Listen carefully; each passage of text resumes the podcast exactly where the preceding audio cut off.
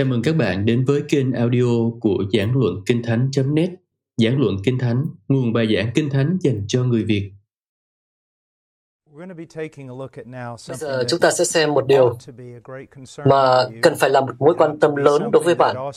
Phải là điều cũng mang lại cho các bạn niềm vui về triển vọng của nó. Và đó chính là hôn nhân và cách đối xử với những người khác phái. Tất cả chúng ta đều biết rằng có một số người nam và người nữ như sứ đồ Phaolô chẳng hạn có ơn ở độc thân. Và làm sao để bạn biết rằng bạn có ơn đó hay không? Tôi tin rằng đó là khi về cơ bản Chúa đã loại bỏ hầu hết tất cả những cái ham muốn của bạn về việc có mối quan hệ với người khác giới, hoặc ít nhất là cho bạn sức mạnh để có thể vượt qua những ham muốn ấy và sống trong sự bình an với những ham muốn ấy. Tôi không biết nhiều người có ơn như vậy. Và tôi dám chắc rằng hầu hết các bạn tại đây không có ơn đó. Nhiều người trẻ tuổi nghĩ rằng sống như thế thì thuộc linh hơn.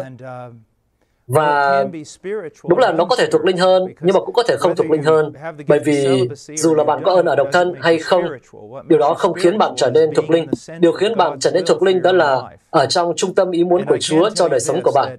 Và tôi có thể nói với bạn rằng, mặc dù vẫn còn rất nhiều điều trong tôi cần phải thay đổi, nhưng mà tôi biết rằng nếu mà không có hôn nhân và không có con cái, thì tôi không phải là một người đàn ông như hiện tại bây giờ, không được như bây giờ. Cho nên tôi coi cuộc hôn nhân của mình và con cái của tôi là một trong những vinh hạnh lớn nhất mà Chúa đã ban cho tôi. Ta đang sống trong một nền văn hóa à, thực sự không coi trọng hôn nhân lắm. Chúng ta đang sống trong một nền văn hóa không coi trọng con cái lắm. Chúng ta giết các em bé mỗi ngày. Đó là văn hóa của chúng ta, văn hóa của cái chết. Và thậm chí cả cả đối với những người đã kết hôn, à, trung bình người Mỹ có 1,3, 1,4 đứa bé, chỉ muốn như vậy thôi. À, tất nhiên, có nhiều người trích ra lý do, chẳng hạn như lý do về kinh tế. Nhưng mà hãy nghe này, chúng ta là một trong những quốc gia giàu nhất trên thế giới. Đó, gần như là như vậy, đúng không? Cho nên, phải vì thế mà chúng ta không có con sao? Điều này cho chúng ta thấy rằng chúng ta cũng là một thế hệ rất ích kỷ. Những con người rất ích kỷ. Và cho nên, điều chúng ta sẽ nói tới giờ đây đó là về sự sai lầm hay là tính dị giáo của cái gọi là hẹn hò giải trí. Tôi không biết các bạn quen với cái thuật ngữ này không?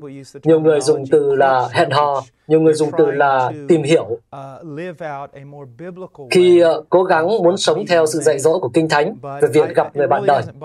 Nhưng mà thực ra việc uh, sử dụng từ nào đối với tôi thì không quá quan trọng hẹn hò hay là tìm hiểu. Nhưng mà cái mà tôi phản đối, cái mà tôi tin rằng Kinh Thánh chống lại, đó là điều mà chúng ta gọi là hẹn hò giải trí. À, cái đó có nghĩa là gì?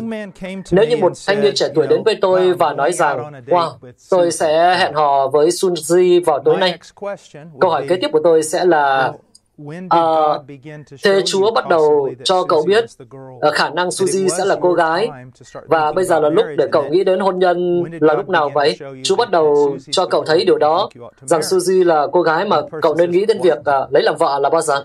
Người đó có thể nói cái gì cái gì ông nói gì vậy? Tôi đâu có nói về chuyện uh, cưới gả gì đâu hôn nhân gì đâu tôi chỉ đang nói đến hẹn hò thôi mà. Thì đó là hẹn hò giải trí. Và đó là biểu hiện của sự thiếu đạo đức của chúng ta tính ích kỷ của chúng ta. Vâng tôi biết là tất cả chúng ta đều đã từng làm như vậy. Bởi vì một lần nữa dân ta chết vì thiếu sự hiểu biết. Nhưng tại sao bạn lại đi chơi với cô ấy? Mà không hề có ý định là sẽ kết hôn cô ấy? Để tôi gợi ý bạn điều này, rằng bạn muốn nhận được từ cô ấy và từ mối quan hệ ấy một điều gì đó mà đáng lẽ chỉ được phép cho trao cho bạn trong bối cảnh của hôn nhân. Nhưng bạn muốn có những điều đó mà không phải cam kết. Bạn đơn giản chỉ muốn có một khoảng thời gian vui vẻ với một người khác giới. Và điều đó thật ích kỷ và nguy hiểm nữa.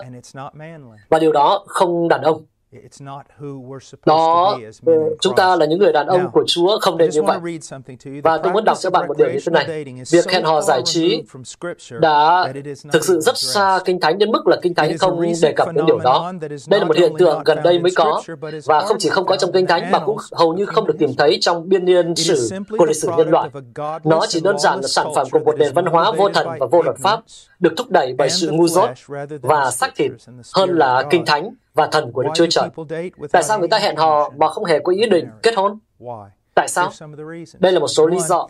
Thứ nhất, đó là người ta muốn thỏa mãn cái dục vọng của xác thịt, giải trí hoặc là trái đạo đức. Bạn chỉ muốn được giải trí cho vui vẻ. Bạn chỉ muốn cảm thấy được cái cảm giác hồi hộp của cái nhìn đầu tiên. Một lý do khác có thể là để thỏa mãn những cái đam mê chân thành, tình cảm chân thành và thậm chí có thể là có tính kinh thánh nhưng mà lại không tìm kiếm theo cách của Chúa. Trong bối cảnh của cam kết suốt đời với Chúa, chúng ta uh, không muốn chấp nhận cái hy, sự hy sinh của cái tính cam kết như vậy. À, có nhiều thanh niên có thể có một cái tình cảm chân thật với một người khác giới và điều đó là đúng kinh thánh thôi. Nhưng đôi khi bạn xử lý điều đó theo một cách không đúng đắn bạn cố gắng đáp ứng cái nhu cầu hay cái tình cảm ấy mà không muốn có sự cam kết trọn đời. Một lý do khác đó là tâm lý tiêu thụ, muốn thử vài mẫu xe trước khi mua quyết định mua một cái xe. Và vấn đề đó là như thế này. À, tôi hy vọng bạn uh, sẽ hiểu điều này.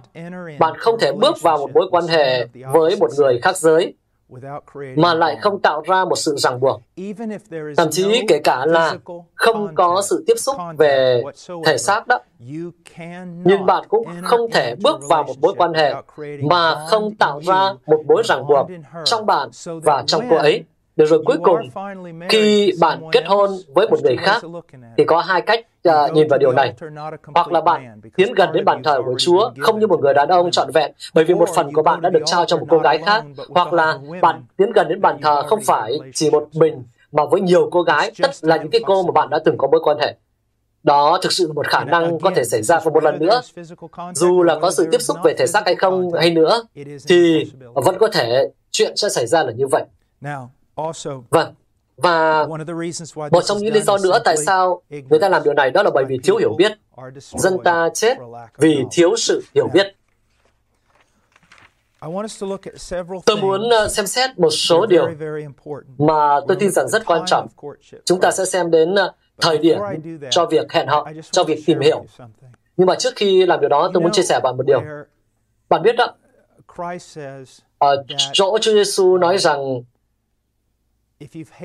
nếu bạn ghét ai đó trong lòng mình, thì đã giống như phạm tội giết người. Và nếu như bạn nhìn ai đó một cách uh, tham dục với một người khác giới thì bạn đã phạm tội ngoại tình. Và điều mà tôi muốn bạn thấy là thế này.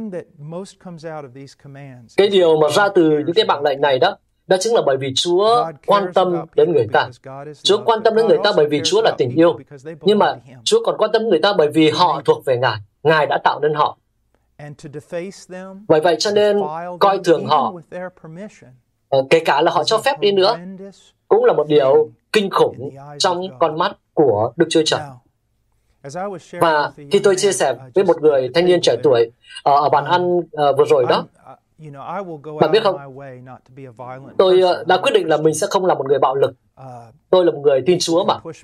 Người ta có thể chèn ép tôi người ta có thể đối xử với tôi cách này cách kia tôi sẽ không cố gắng tôi sẽ cố gắng không đáp lại bạo lực.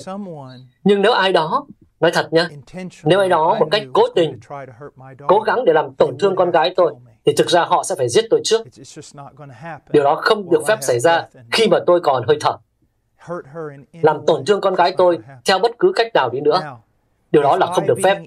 Và nếu như tôi là một người xấu, mà còn có thể yêu con gái của tôi theo cách như vậy, nếu như tôi là một người đã quyết định là từ bỏ phương cách bạo lực, nhưng mà sẽ trở nên vô cùng bạo lực nếu như bạn cố gắng làm tổn thương, xâm hại con gái của tôi. Và nếu tôi như vậy, thì Đức Chúa Trời công chính sẽ ra sao?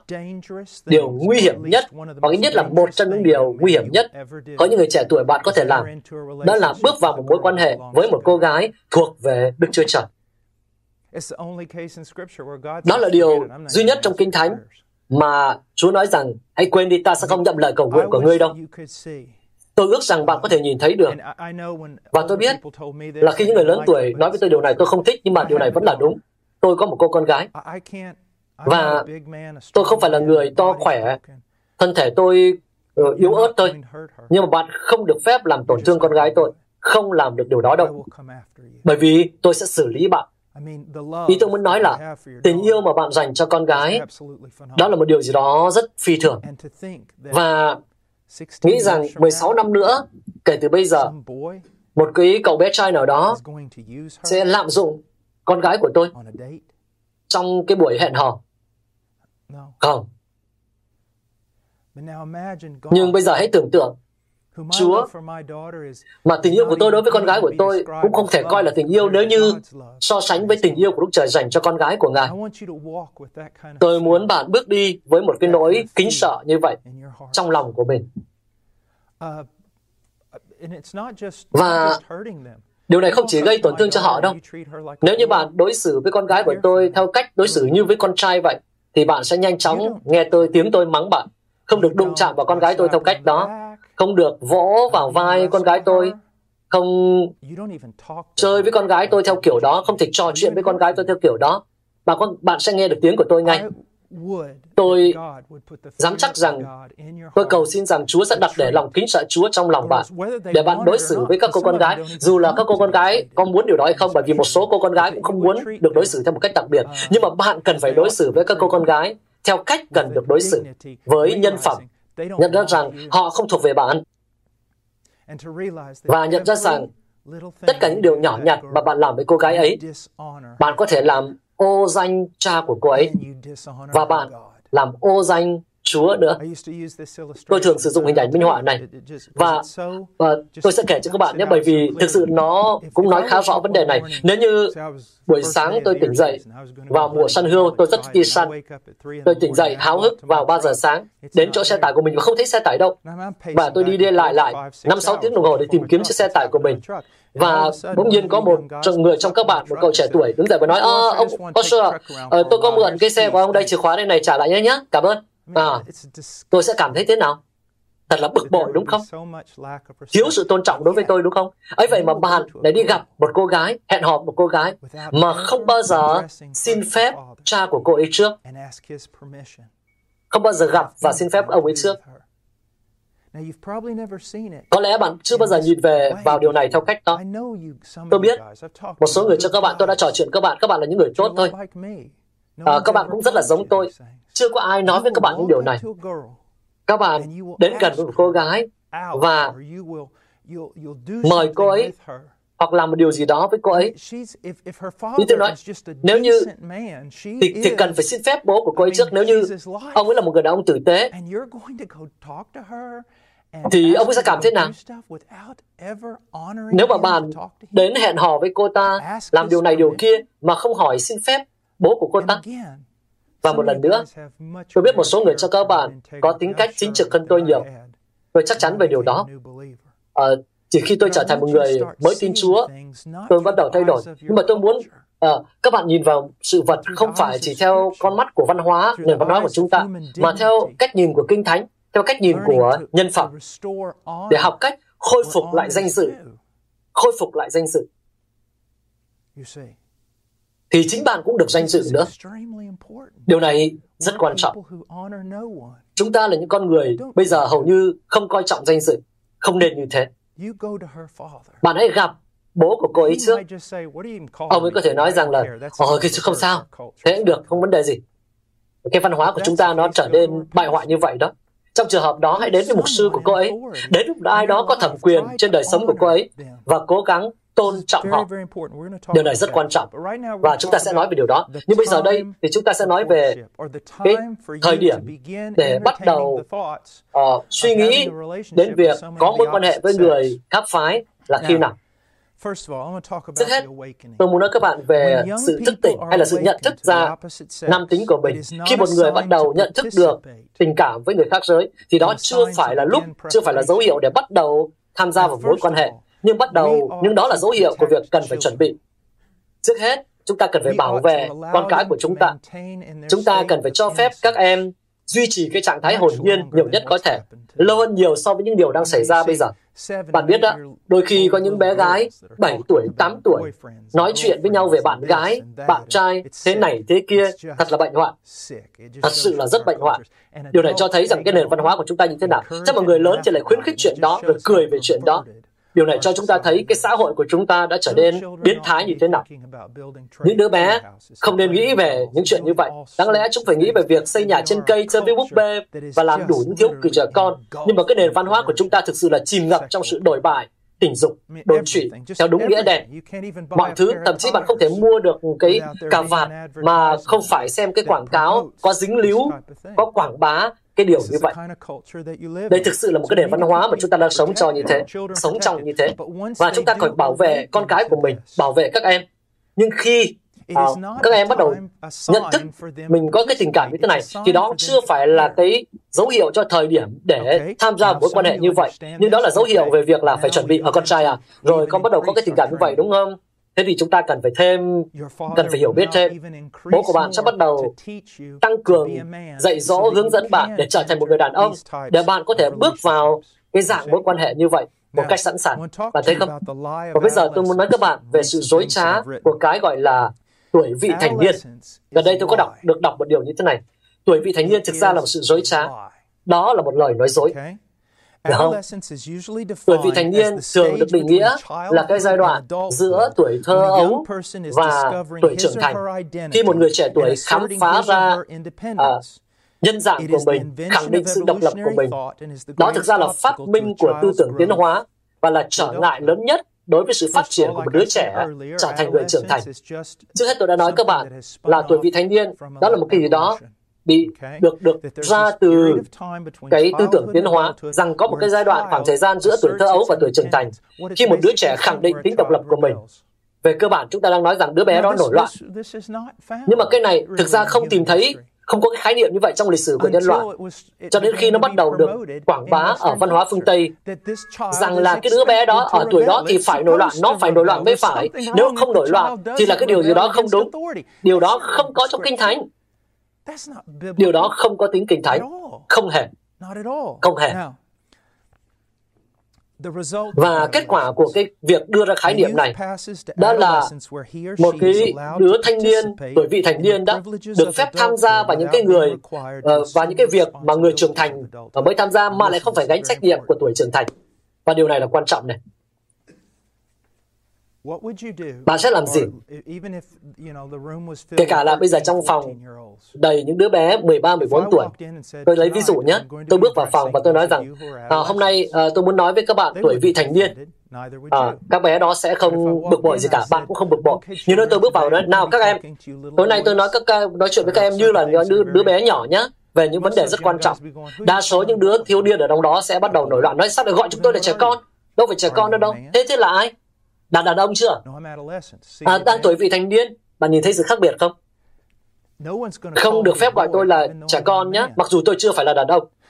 Tôi đang ở độ, độ tuổi vị thành niên. Tôi yêu cầu người ta cho phép tôi tham gia vào những đặc quyền của người tuổi trưởng thành, mặc dù tôi không phải đảm nhận trách nhiệm của người trưởng thành. Cho phép tôi chơi trò chơi mặc dù tôi chưa sẵn sàng hoặc chưa xứng đáng để được chơi, hoặc thậm chí chưa thể xử lý được chơi trò chơi đó. Một số người cho các bạn đã từng như vậy. Tôi không muốn xúc phạm đâu nhé, nhưng mà đó là sự thật. Bạn có coi mình là một người đàn ông trưởng thành chưa? Và nếu bạn nói rằng, Ôi, tôi tôi không biết, à, thế thì bạn gọi mình là gì?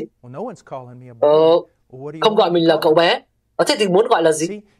Bạn thấy không? Tức là bạn đòi hỏi mình được phép tham dự vào tất cả những cái vinh hạnh của người tuổi trưởng thành, nhưng mà lại không chịu nhận trách nhiệm của người tuổi trưởng thành. Đó gọi là tuổi vị thành niên phải không? Cho nên bạn có thể lái xe hơi, đi ra ngoài, có thể say xỉn, có thể quan hệ tình dục, có thể làm điều này, có thể làm điều kia, giống như một người đàn ông trưởng thành, mặc dù không phải chịu trách nhiệm của một người trưởng thành. Cũng chưa sẵn sàng cho những điều đó. Ai đó muốn đi cùng với tôi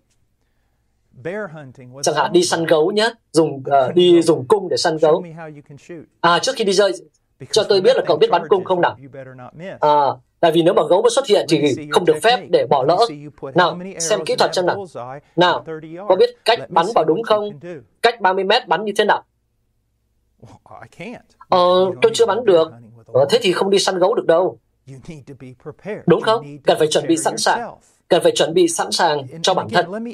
Và một lần nữa cho phép tôi minh họa điều này, bởi vì điều này rất là quan trọng, rất mong bạn nắm bắt được điều này. Chúng ta đang ở đâu? Chúng ta sống trong một nền văn hóa. Có nhiều lần, khi vợ tôi phải đến trung tâm mua sắm, và nhiều lần vợ tôi quay lại và rất tức giận. Và lý do luôn luôn là thế này. Và tôi nói rằng là em không biết nữa nhưng mà có một số đứa, con gái không phải con gái, ờ, đàn ông không phải đàn ông, có cái cục ở cổ cho nên chắc là nam giới. và đi dạo xung quanh những các trung tâm thương mại đó, tóc xù, ngực không có, uh, đeo vòng tay. nhưng mà cứ suốt đi theo và đuổi theo những cái đứa con gái để trêu trêu chọc đàn ông đâu hết cả rồi. À, không phải là cậu bé nữa không phải là đàn ông nữa đang ở giữa. cho nên là muốn làm gì thì làm. coi như là mình đang ở trong cái giai đoạn đang phát triển đó. hãy nhớ điều này nhé. Tôi nghĩ rằng điều này rất lành mạnh. Hoặc bạn là một cậu bé, hoặc bạn là đàn ông. Cũng hãy nhớ điều này nữa. Bạn phải cố gắng để xứng đáng bắt đầu nghĩ về mối quan hệ với người khác giới. Đâu phải là không đây không phải là quyền của bạn nhé, mà bạn phải cố gắng để xứng đáng bằng cách chuẩn bị cho điều đó. Khi nào thì bạn có thể bắt đầu nghĩ về việc bước vào mối quan hệ với người khác giới? Khi bạn là một người đàn ông. Khi bạn là một người đàn ông. Còn trước đó, bạn không có quyền chạm đến con gái của một người đàn ông nào khác, gọi con gái của người đàn ông nào khác. Bạn không có quyền làm điều đó. Um, tôi muốn bạn nhìn vào các trường đại học uh, trong giây lát bất kỳ trường đại học nào. Vào thời của tôi, các trường đại học có thể coi như là chợ thịt vậy tôi ờ, không thể dùng cái từ nào tốt hơn. Thậm chí những cái tác giả uh, thế tục đó, đôi khi cũng dùng từ Sodom và Gomorrah khi mô tả các trường đại học, bởi vì thiếu các tiêu chuẩn đạo đức, tự do tình dục, tất cả những cái thứ khác nhau như vậy đang diễn ra. Thật là kỳ lạ, thật là kỳ lạ. Vì vậy hãy nhìn vào điều này. Giả sử nhé, có 5.000 nam thanh niên chưa bao giờ được huấn luyện về cách cư xử như một người đàn ông, tôn trọng thẩm quyền, chưa bao giờ được huấn luyện điều đó. Chỉ là sản phẩm của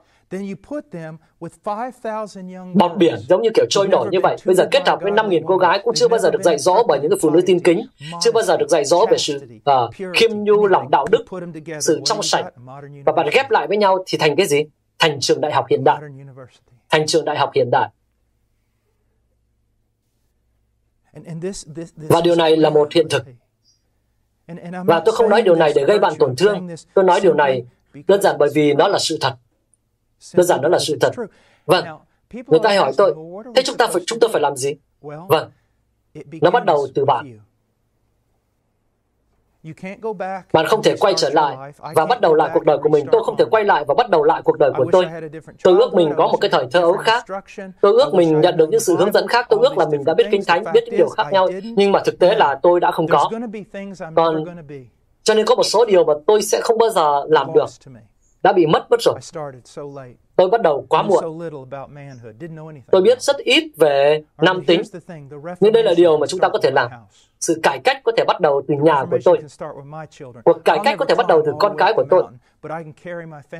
Tôi có thể đưa các con của tôi ở cao nhất trên đỉnh núi có thể và các con lại tiếp tục đi như thế mặc dù có thể tôi không chinh phục được đỉnh núi cao nhất thế giới. chúng ta biết có nhiều những người nam giới tham dự thế chiến thứ hai cố gắng làm việc để cho con cái của mình những điều tốt nhất mà họ không có. tôi cũng muốn cố gắng để cho con cái tôi những điều tốt nhất mà mình đã chưa từng có nhưng mà không phải về vật chất mà về thuộc linh về tính cách về việc trở nên giống Đức Christ. Cái sự nguy hiểm của khái niệm trẻ vị thành niên đó là cho phép bạn tham dự vào những cái hoạt động đòi hỏi sự trưởng thành của người tham gia để tránh những cái tổn hại nghiêm trọng. Và nếu kể từ thời, kể từ lúc thanh niên được cho phép yêu cầu những cái đặc quyền của tuổi trưởng thành mà lại không nhận trách nhiệm thì sẽ không bao giờ trở thành người trưởng thành, không bao giờ trở thành người lớn Chúng không bao giờ trở thành đàn ông. Và bạn nhìn thấy điều này không hỡi các chàng trai. Các bạn chàng trai, có những người ở độ tuổi của tôi rồi mà bây giờ vẫn chưa trưởng thành. Hả? 49 tuổi rồi mà suốt ngày vẫn chỉ tan sở là đi chơi, đi quán bar, chơi bóng rổ với bạn bè. Dạ. Đi chơi, đi xem bóng rổ với bạn bè không xấu. Nhưng mà cái điều đó trở thành cuộc sống của họ. Tất cả những gì họ nghĩ đó là chơi bời, ủ cú với bạn bè, làm những điều 49 tuổi đầu rồi mà chỉ biết thế mà thôi. Nhưng cái văn hóa của chúng ta bây giờ là đang như vậy đó, và bạn cần hiểu điều đó. Tất nhiên có thời điểm cho mọi thứ. Mọi thứ đó không phải là tồi tệ. Sẽ thật tuyệt vời, có những lúc ở với bạn bè, có những lúc mà làm những cái điều giống như chúng ta làm ở đây tối nay, tất cả những điều đó đều có chỗ cả. Nhưng mà chúng ta sống trong một nền văn hóa khi mà tất cả những điều đó đang thiêu nuốt chúng ta chúng ta bị cuốn theo những điều đó.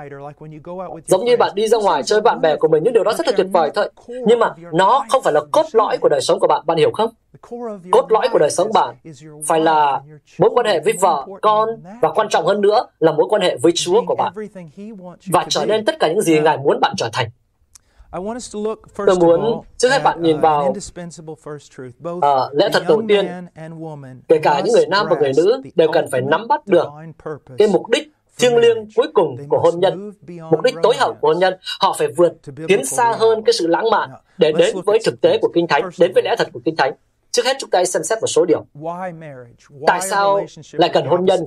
Tại sao lại cần có mối quan hệ với người khác giới? Đồ thứ nhất chương 10 câu 31 nói rằng dù anh em ăn uống hay làm bất cứ điều gì, hãy làm vì vinh hiển của trời.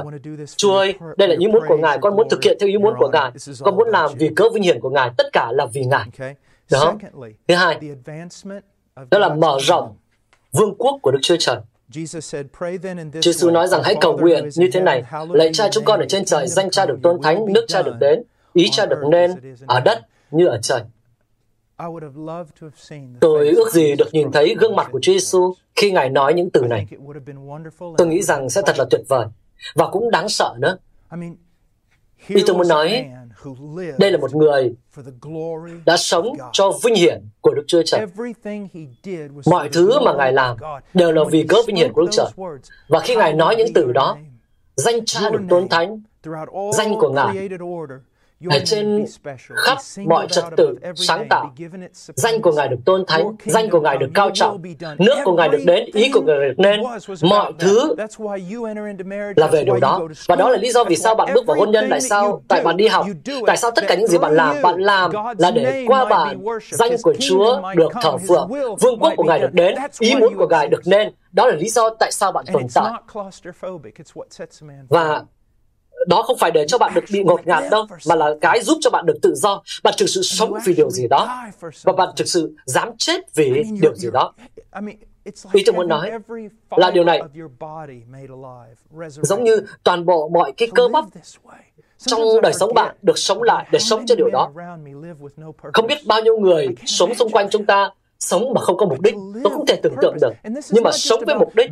và cái này không phải chỉ trở thành một giáo sĩ ha ở đây đây không phải là nói về sự giáo sĩ hay là truyền giáo hay là mục sư hay người tử đạo không? à, ở đây là lời dành cho tất cả mọi người cho các bạn. tất cả nếu như bạn là cơ đốc nhân dù bạn là kỹ sư là doanh nhân bán hàng giáo viên à, à, nha sĩ dù đâu dù thế nào cũng không quan trọng. Cái cuộc đời của bạn phải xoay quanh cái việc là tôi làm điều này. mục đích chính của tôi là vì vinh hiển của Đức Chúa Trời để nước của Ngài được đến danh của Ngài được tôn thánh và tôi bước vào hôn nhân theo cách đó. Tôi bước vào trong mối quan hệ này với cô gái này.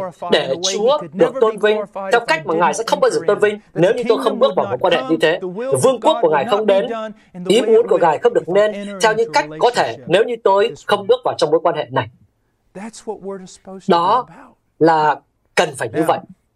Vâng. Trong hôn nhân của chúng ta, một trong điều quan trọng nhất mà chúng ta phải làm như là những người đàn ông, đó là chúng ta đại diện, chúng ta minh họa cho người ta thấy rằng một mối quan hệ giữa Đấng Christ và Hội Thánh thì như thế nào? Khi người ta nhìn vào mối quan hệ của tôi với vợ của tôi, họ phải nhìn thấy được Đấng Christ có mối quan hệ với Hội Thánh như thế nào? cần phải như thế nào. Tôi xin phép đưa ra ví dụ như thế này. Giả sử tôi về nhà sau một chuyến công tác dài, rất mệt mỏi, mệt mỏi lắm rồi. Và tôi đến trước cửa nhà mình. Và vợ tôi là một người phụ nữ rất tiên kính. Nhưng lần này chẳng hạn, cô ấy ờ, thực sự à, tâm trạng không được tốt lắm, thái độ không được tốt lắm. Và giả sử nhá, cô ấy tức giận và có rất nhiều điều thứ đang diễn ra trong nhà. Tôi mở cửa nhá. Và tôi vừa đánh trận được 3 tuần ở tại châu Á. Tôi trở về nhà Tôi chờ đợi mình sẽ được đón tiếp gần giống như một người hùng được chào mừng.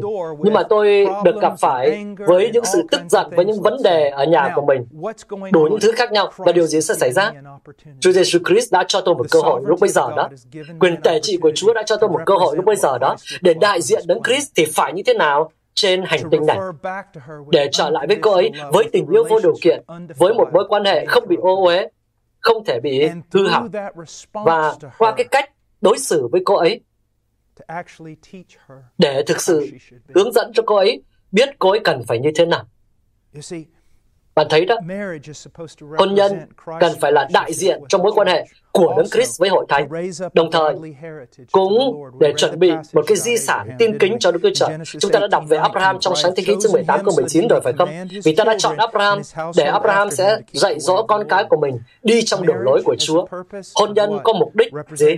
Đại diện cho Đấng Christ, nhưng cũng để thể hiện tình yêu của người cha thì như thế nào với con cái và cũng để nuôi dạy một di sản tin kính cho Chúa.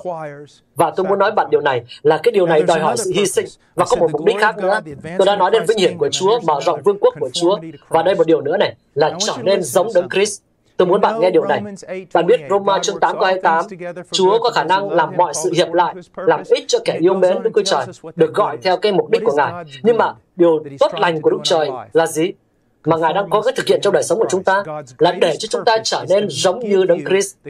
Chúa muốn cho bạn tính cách của Đấng Christ. Đó là mục đích lớn nhất, tôi nghĩ như vậy, trong hôn nhân.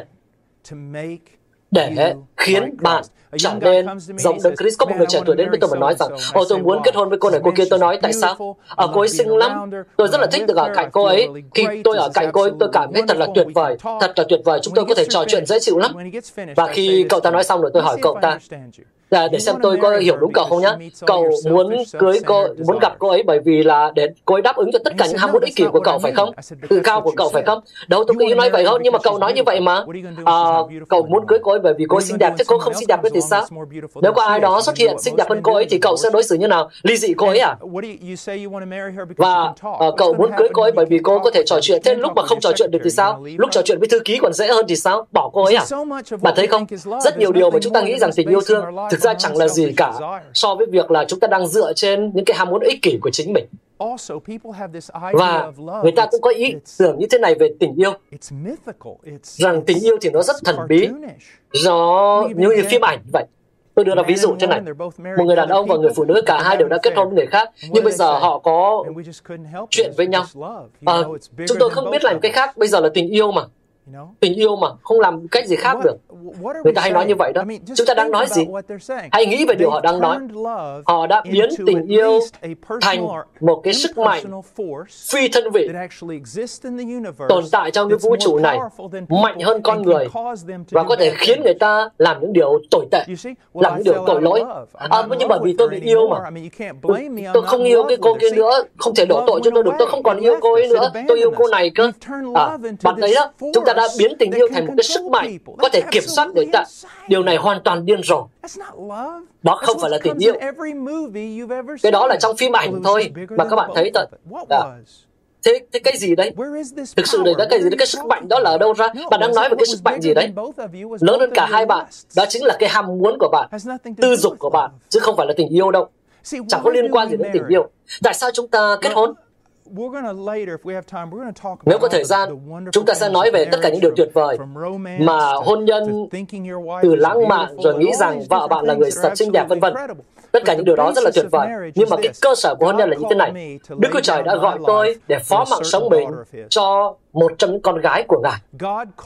Chúa đã gọi tôi với một cái, cái tiếng gọi không thể cưỡng lại, giống như Ngài kêu gọi tôi đến cánh đồng truyền giáo. Ngài gọi tôi để hy sinh mạng sống của mình cho con gái của Ngài. Rosia Casado. Rocio bây giờ Washer. Lấy tôi rồi mà, cho nên đổi họ. Đó là sự kêu gọi của tôi, đó là từ Chúa. Và nếu như cô ấy xinh đẹp, cảm ơn Chúa. Nếu cô ấy bị biến dạng trong một vụ tai nạn, tôi cũng không bỏ chạy. Vì sao? Bởi vì vấn đề không phải là tôi đâu phải cưới cô ấy vì cô xinh đẹp đâu. Tôi cưới cô ấy bởi vì đó là sự kêu gọi không thể cưỡng lại của Chúa. Thế nhưng mà chỉ có một cuộc đời cơ mà. Tôi là cơ đốc nhân. Rồi, người đàn ông, một người hư mất có thể nói như vậy. Tôi chỉ có một cơ hội, cho nên tôi phải theo đuổi hạnh phúc. Thế thì đi đi. Nhưng mà bạn là người tin Chúa, bạn không thể cư xử như vậy. Bạn thấy đó, Chúa đã kêu gọi bạn cam kết cuộc sống mình với người đó và hôn nhân là như vậy. Và cách đó nếu như hôn nhân tuyệt vời, ngợi khen Chúa. Nếu như như địa ngục, bạn cũng không bỏ chạy được.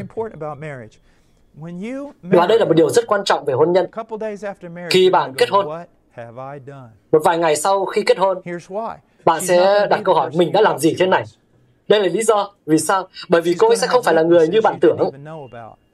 Cô ấy sẽ có những điểm yếu mà bạn không hề biết trước đó, được không?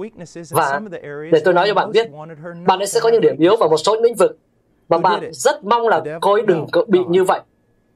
Ai đã làm điều đó? Quỷ à? Không, Chúa đấy. Vì sao? Bởi vì hôn nhân là để biến bạn trở nên giống Đấng Christ. Và để trở nên giống Đức Christ thì phải học được tình yêu không điều kiện. Làm sao bạn có thể học được tình yêu không điều kiện? Nếu như bạn gặp một người phụ nữ mà đáp ứng được tất cả các điều kiện của bạn? Làm sao bạn có thể học cách thực hành ân điển với một người phụ nữ làm tất cả mọi thứ đều đúng hết? Và bạn phải đặt hỏi tự đặt cho mình câu hỏi mình là gì? Mình mục đích gì? Tất cả là cuộc sống này là về mình hay là về ý muốn của Ngài và trở nên hình ảnh của Đấng Christ mình có muốn điều Chúa muốn hay không? Các bạn ơi, cả thế giới này đang bị tan nát vì những cái ham muốn ích kỷ. Vì sao có lý do của chiến tranh và mọi thứ khác? Ham muốn ích kỷ. Vì sao người ta ly dị? Ham muốn ích kỷ.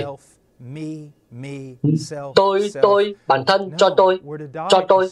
Vâng, chúng ta cần phải chết cho cái tôi và cần phải phục vụ. Và khi làm như vậy, chúng ta sẽ tìm thấy niềm vui lớn nhất. Vâng, và bây giờ tôi muốn nói một chút về việc khi nào thì uh, sẵn sàng cho việc cho giai đoạn tìm hiểu đối với một người trẻ tuổi. Nguyên tắc trong Kinh Thánh đơn giản nhưng rất thách thức. Một người trẻ tuổi có thể tham theo đuổi mối quan hệ với người khác giới khi anh ta đã chấp nhận tính trưởng thành với những trách nhiệm của nó. Nếu như bạn chưa chấp nhận tuổi trưởng thành với những trách nhiệm của nó, thì hãy quên về những người khác giới đi. Bởi vì những cậu bé thì chưa thể làm được điều đó. Tôi hiểu rằng một số người trong các bạn ở đây có thể quất tôi, có thể đánh thắng tôi trong một trận đánh. Nhưng mà nói thật nhé, cần đến hai xe cứu thương để đưa chúng ta ra khỏi chỗ này.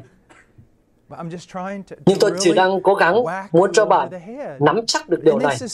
Và thực ra cái ý tưởng, bạn biết đó, bạn muốn trở thành một vận động viên, bạn muốn trở thành người này, người kia, và điều đó rất là tuyệt vời. Nhưng bạn biết rằng bạn không thể đạt được đến mục tiêu đó, trừ trường hợp là bạn phải chuẩn bị, bạn phải sẵn sàng. Một số người trong các bạn có thể có học bổng để học thể thao, bạn sẽ không thể nhận được học bổng đó nếu như bà không chuẩn bị sẵn sàng, đúng không?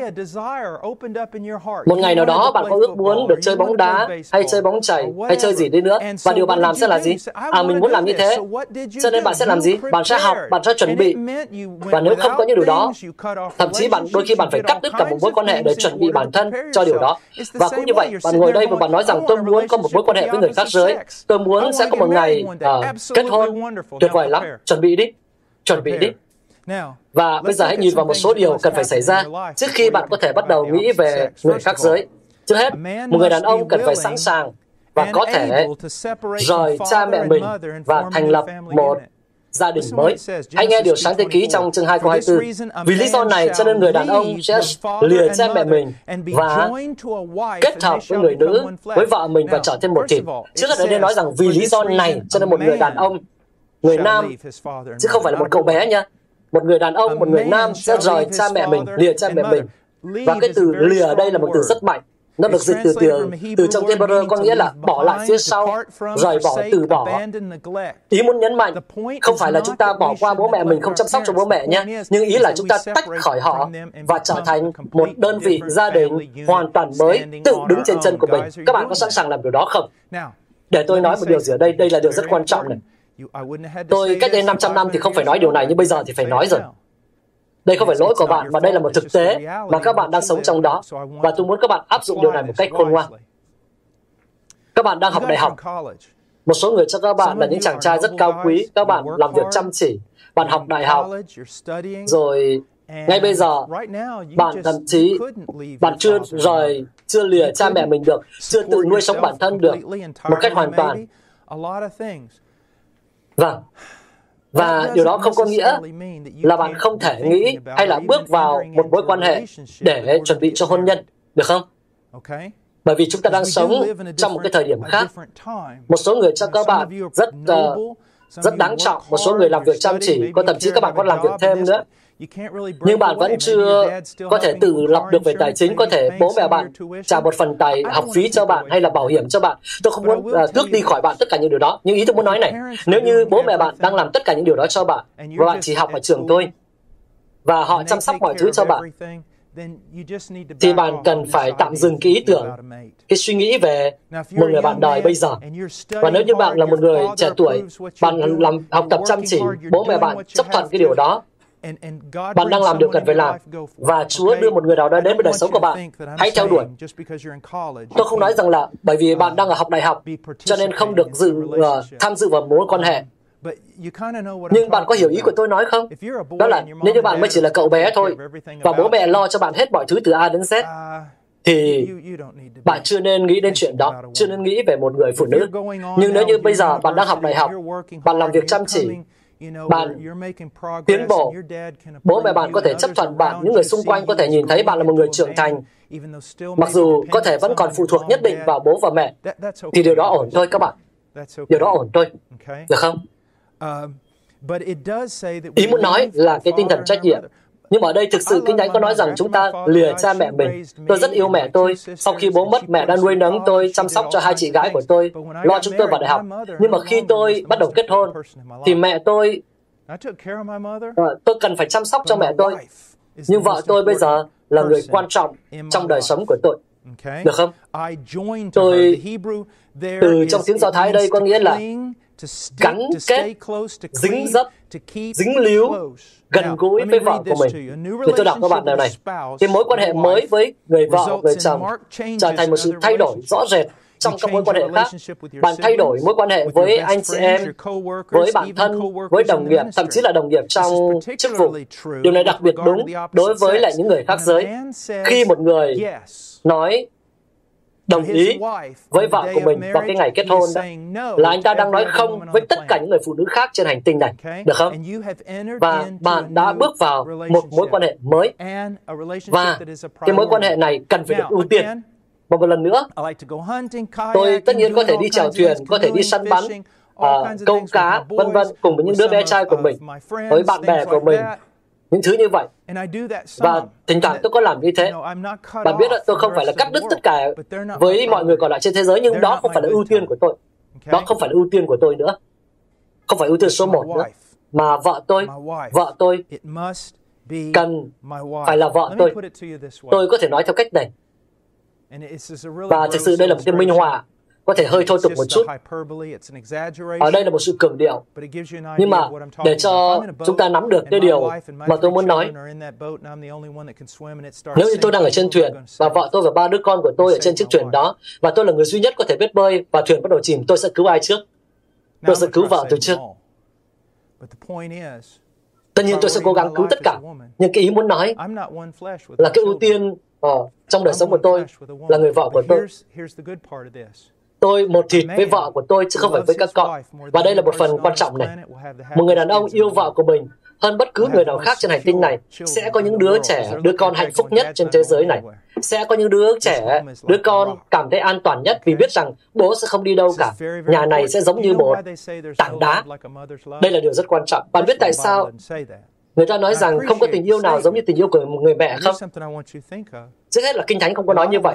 Tất nhiên tôi đánh giá cao câu nói đó. Nhưng tôi muốn bạn nghĩ như thế này. À, đôi khi rất nhiều người phụ nữ yêu con của mình theo một cách kiểu ký sinh bởi vì chồng đã không đáp ứng những cái nhu cầu tình cảm của người vợ cho nên họ bám vào con cái nhưng hãy nhớ rằng con cái không được ban cho một gia đình để đáp ứng nhu cầu tình cảm của bố mẹ và đó là lý do vì sao một người phụ nữ bị chồng bỏ rơi mà có con trai đó. và cậu con trai đó là tất cả đối với cái uh, người phụ nữ đó và khi một cô gái trẻ xuất hiện thì cái người mẹ kia coi như là con trai của mình đang phạm tội ngoại tình vậy. Một cô gái đã cướp mất đứa con trai của bạn. Bạn có thể thấy tội lỗi có thể lây lan và ảnh hưởng như thế nào không? Và cái dấu hiệu quan trọng của tính trưởng thành của một người đàn ông, trước hết, đó là người đó có một cái sự tôn kính đối với Chúa mà không cần hỗ trợ, không cần phải dựa dẫm vào người khác. Tại sao tôi nhấn mạnh cái điều này? Bởi vì tất nhiên, chúng ta là những người tin Chúa, chúng ta cần phải có sự kết hợp với những anh chị em của mình, với những người khác, với hội thánh. Nhưng nếu như bạn tin kính Chúa chỉ bởi vì ảnh hưởng của bố mẹ hay của người khác thì bạn chưa phải là người sẵn sàng bước vào mối quan hệ với người khác phái. bởi vì khi đó bạn bước vào mối quan hệ ấy bạn trở thành đầu của gia đình và không có ai ở đó để giúp đỡ bạn nữa. cho nên bạn cần phải có cái lòng tôn kính với Chúa mà không cần phải dựa dẫm vào người khác. à? để tôi đưa cho các bạn một ví dụ tiêu cực từ kinh thánh Vua Joach, khi Joach ở dưới thẩm quyền tiên kính, ông đã làm điều đúng đắn trong con mắt của Chúa. Nhưng khi ông không còn ở dưới thẩm quyền đó nữa, ông đã làm một số điều rất rất tồi tệ. Ông đã lìa bỏ Chúa. Hãy xem sách sử ký nhì chương 24 câu 1 câu 2. Joach được 7 tuổi khi lên ngôi làm vua. Người cai trị tại Jerusalem 40 năm. Mẹ vua là Sibia, quê ở Beersheba. Vua Joach làm điều ngay thẳng trước mắt Chúa trong suốt thời thầy tế lễ Jehoiada. Như hãy nghe này, trong câu số 17 và câu số 18. Sau khi Jehoiada qua đời, các người lãnh đạo Juda đến chầu vua. Bây giờ vua nghe theo lời họ. Chúng từ bỏ đền thờ Chúa là Đức Chúa Trời của tổ phụ họ, đi phụng vụ chủ Esera và các thần tượng. Vì tội này, cơn thịnh nộ của Chúa đổ xuống trên Juda và Jerusalem. À, trong khi mà vua có người có thẩm quyền tốt ở trên, vua cai trị như một vị vua tiên kính. Nhưng khi không còn thẩm quyền đó nữa, ông đã lìa bỏ Chúa. Nếu chúng ta nghĩ đến việc hướng dẫn một người con gái của của Chúa trở thành đầu của cô ta, cưới cô ta, thì bạn phải trở thành một người đàn ông thuộc linh mà không cần sự hỗ trợ của người bố hay người mẹ hay của ai đó khác. Bạn cần phải đứng được trên chân của mình. Và chúng ta thấy đó, Joach đã giết tất cả các con trai của Jehoiada. Những thầy uh, những thầy tế lễ thực phẩm đó. Cho nên, một cái dấu hiệu quan trọng là người đó cần có cái lòng tôn kính đối với Chúa mà không cần phải dựa dẫm vào người khác. Cái thứ hai, đó là sự tôn kính mục đích của Chúa cho gia đình. Bạn Bước vào hôn nhân không phải bởi vì cô gái đó xinh đẹp, mà bạn tin rằng Chúa đã kêu gọi bạn bước vào hôn nhân ấy để phó sự sống mình, để ban phước, để chúc phước cho con gái của Đức Trời, để nuôi dạy một thế hệ tin kính cho Chúa, di sản tin kính cho Chúa. Và một dấu hiệu nữa của một sự trưởng thành, đó là hiểu biết và biết áp dụng Kinh Thánh. Bạn biết Kinh Thánh. Bởi vì bạn sẽ phải hướng dẫn, phải lãnh đạo một người phụ nữ bạn phải dạy dỗ con cái của bạn. Cho nên bạn cần phải biết Kinh Thánh. Ở tại Peru, ở tại Amazon, có rất nhiều mục sư ở đó sử dụng cái hình ảnh minh họa này. Vì Amazon là một con sông rất nguy hiểm, rất rất nguy hiểm. Dòng chảy rất là mạnh. Nhưng đồng thời nguy hiểm nữa là bởi vì ở dưới mặt nước đó, có thể có những cái cây rất lớn mà bạn khó nhìn thấy nhưng mà chúng có thể xé toạc thuyền thành từng mảnh bất cứ lúc nào.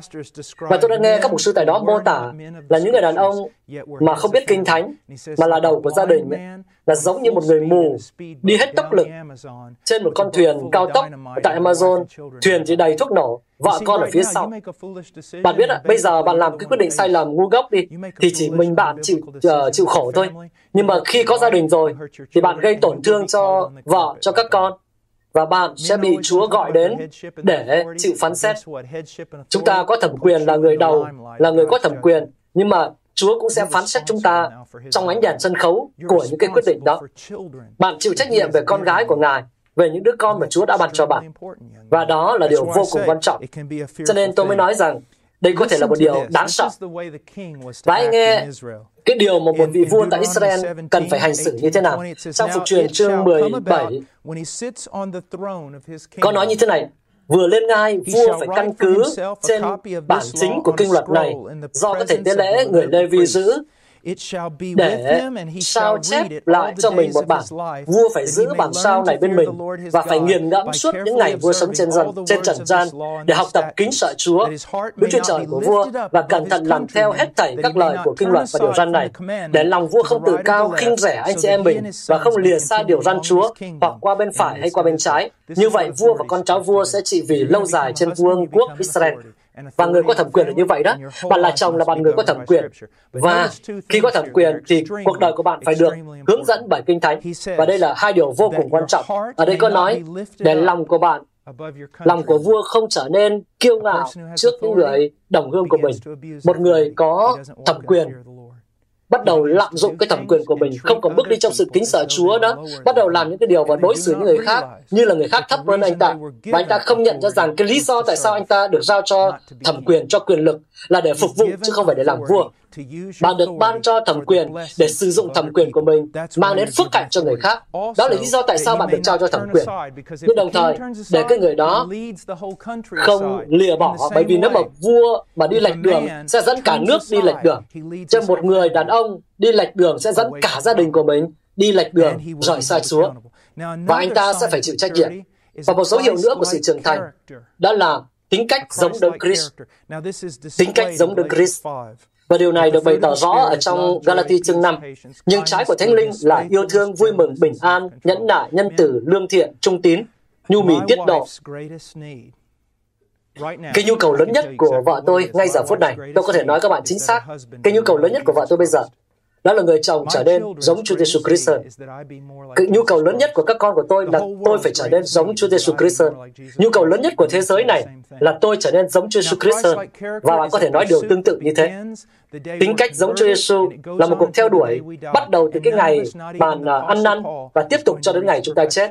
Thậm chí sứ đồ Phaolô cũng chưa đạt đến cái sự trọn vẹn trong điều đó.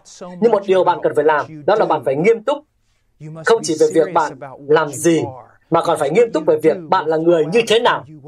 Bởi vì cái điều bạn làm gì nó sẽ ra từ cái việc bạn là người như thế nào. Hỡi những người đàn ông, chúng ta nghiên cứu Kinh Thánh không phải để tranh chiến với ai đó về mặt giáo lý. Chúng ta nghiên cứu Kinh Thánh để chúng ta được trở nên giống như hình ảnh của Chúa Christ. Đó là lý do tại sao chúng ta cần Kinh Thánh đến mức vậy. Chúng ta cần cầu nguyện đến mức như vậy. Bởi vì chúng ta là ai sẽ ảnh hưởng trên những người xung quanh chúng ta, không chỉ những gì chúng ta làm. Vâng, một uh, điều nữa cũng rất quan trọng cho thấy cái sự trưởng thành. Đó là sự trưởng thành về đạo đức. Anh nghe điều có nói tới ở đây. Điều này rất không giống với văn hóa của chúng ta. Cô thứ nhất chương 16 câu 13 Phaolô nói, anh em hãy tỉnh thức, hãy vững vàng trong đức tin, hãy dốc trí trượng phu và mạnh mẽ. Tôi muốn bạn để ý một điều ở đây, điều này rất quan trọng. Ở đây Phaolô nói rằng hãy dốc trí trượng phu, hãy cư xử như một người đàn ông. Nhưng ở đây cho chúng ta thấy rằng Kinh Thánh dạy rằng đàn ông phải cư xử khác so với nữ giới. Bạn đã được nuôi dạy trong một cái môi trường uh, nói rằng nữ với nam uh, không có khác biệt. Chúng ta đang sống trong một văn hóa khi mà nếu mà đàn ông thực hành cái tính nam tính của mình đó thì bị coi thường, bị những người xung quanh cười nhạo. Và nữ giới thì lại được hoan hô khi thể hiện à, nam tính. Còn đàn ông ngày hôm nay lại được hoan hô khi thể hiện nữ tính. Và nữ tính, nữ giới thì lại được tán thưởng vì thể hiện nam tính. Thật là thật là kỳ cục. Với các bạn, với các bạn trai, đừng bị ép vào trong cái khuôn của người ta. Ở đây Paulo nói rằng hãy mạnh mẽ. Ý tôi muốn nói, tôi uh, nói bạn rằng tôi kết hôn với một người phụ nữ hoàn hảo cho tôi. Tôi uh, ở trên web đó có cả chục ngàn người đòi hỏi cái chết của tôi. Tôi giảng ở cái nơi mà sau đó mọi người đều muốn đánh giết tôi. Tôi về nhà, tôi cảm thấy rất buồn. Và vợ tôi hỏi vì sao vậy? Và Tôi nói rằng, đó anh vừa mới về từ cái nơi mọi người đều muốn anh bị giết. Và vợ tôi nói rằng, anh phải như vậy chứ, anh phải đi lên như, như vậy. Anh phải làm như vậy. Đàn ông đây, hãy đi ra đó và hãy tranh chiến một lần nữa, hãy chiến đấu một lần nữa. Anh được kêu gọi để làm như vậy. Đàn ông thì như vậy, đàn ông thì đứng lên chống lại những sự dối trá. Anh hãy đi đến đó và giảng đi. Hỡi những người đàn ông, đây là điều tôi muốn bạn nhận ra, là điều mà sẽ giúp đỡ các bạn về sau khi các bạn đã lập gia đình. Giả sử như nhé, địa ngục đang mở ra, mọi người đều muốn chống bạn, đến văn phòng của bạn và đòi bạn uh, bị kết liễu, tất cả thế giới của bạn bị tan rã. Giống như điều đã từng xảy ra với tôi uh, trước đây. Tôi vào xe, tôi lái xe về nhà. Và tôi cố gắng giữ lòng mình cho đúng đắn. Trên lái xe đi đường cố gắng đi cho đứng vững Tôi vào trong nhà mình và tôi nói rằng vấn đề không phải chỉ là về tôi, nhu cầu của tôi, cảm xúc của tôi, không phải về tất cả những thứ ngốc nghếch mà người ta đang nói với tôi, mà rằng bạn tôi cần phải quan tâm. Cái mối quan tâm duy nhất của tôi bây giờ là khi bước ra khỏi xe và bước vào ngôi nhà đó vẫn mạnh mẽ và vui vẻ. Bởi vì cái gánh nặng mà tôi phải gánh như một người đàn ông, vợ tôi không cần phải gánh, cũng như con cái tôi không phải gánh cái gánh nặng đó. Người ta nói bạn rằng bạn cần phải cưới một người phụ nữ mà có thể mang vác bạn. Bạn có thể chia sẻ tất cả cảm xúc của bạn với uh, cô ấy. Hãy để cho cảm xúc của bạn chết đi được không? Hãy để cho tất cả những cái đó, những cái gọi là tâm lý đó chết đi được không? Mà người ta nói rằng bạn cần phải cảm thấy ở bên trong. Hãy nói không với những cảm xúc của mình giống như vợ tôi nói. Hãy là đàn ông đi và hãy làm điều đó đi. Hãy mang cái gánh nặng, mang cái sự lo lắng của mình với Chúa. Bởi vì vợ của bạn không phải được tạo ra để gánh những gánh nặng của bạn. Con cái của bạn không phải được tạo ra để gánh những gánh nặng của bạn.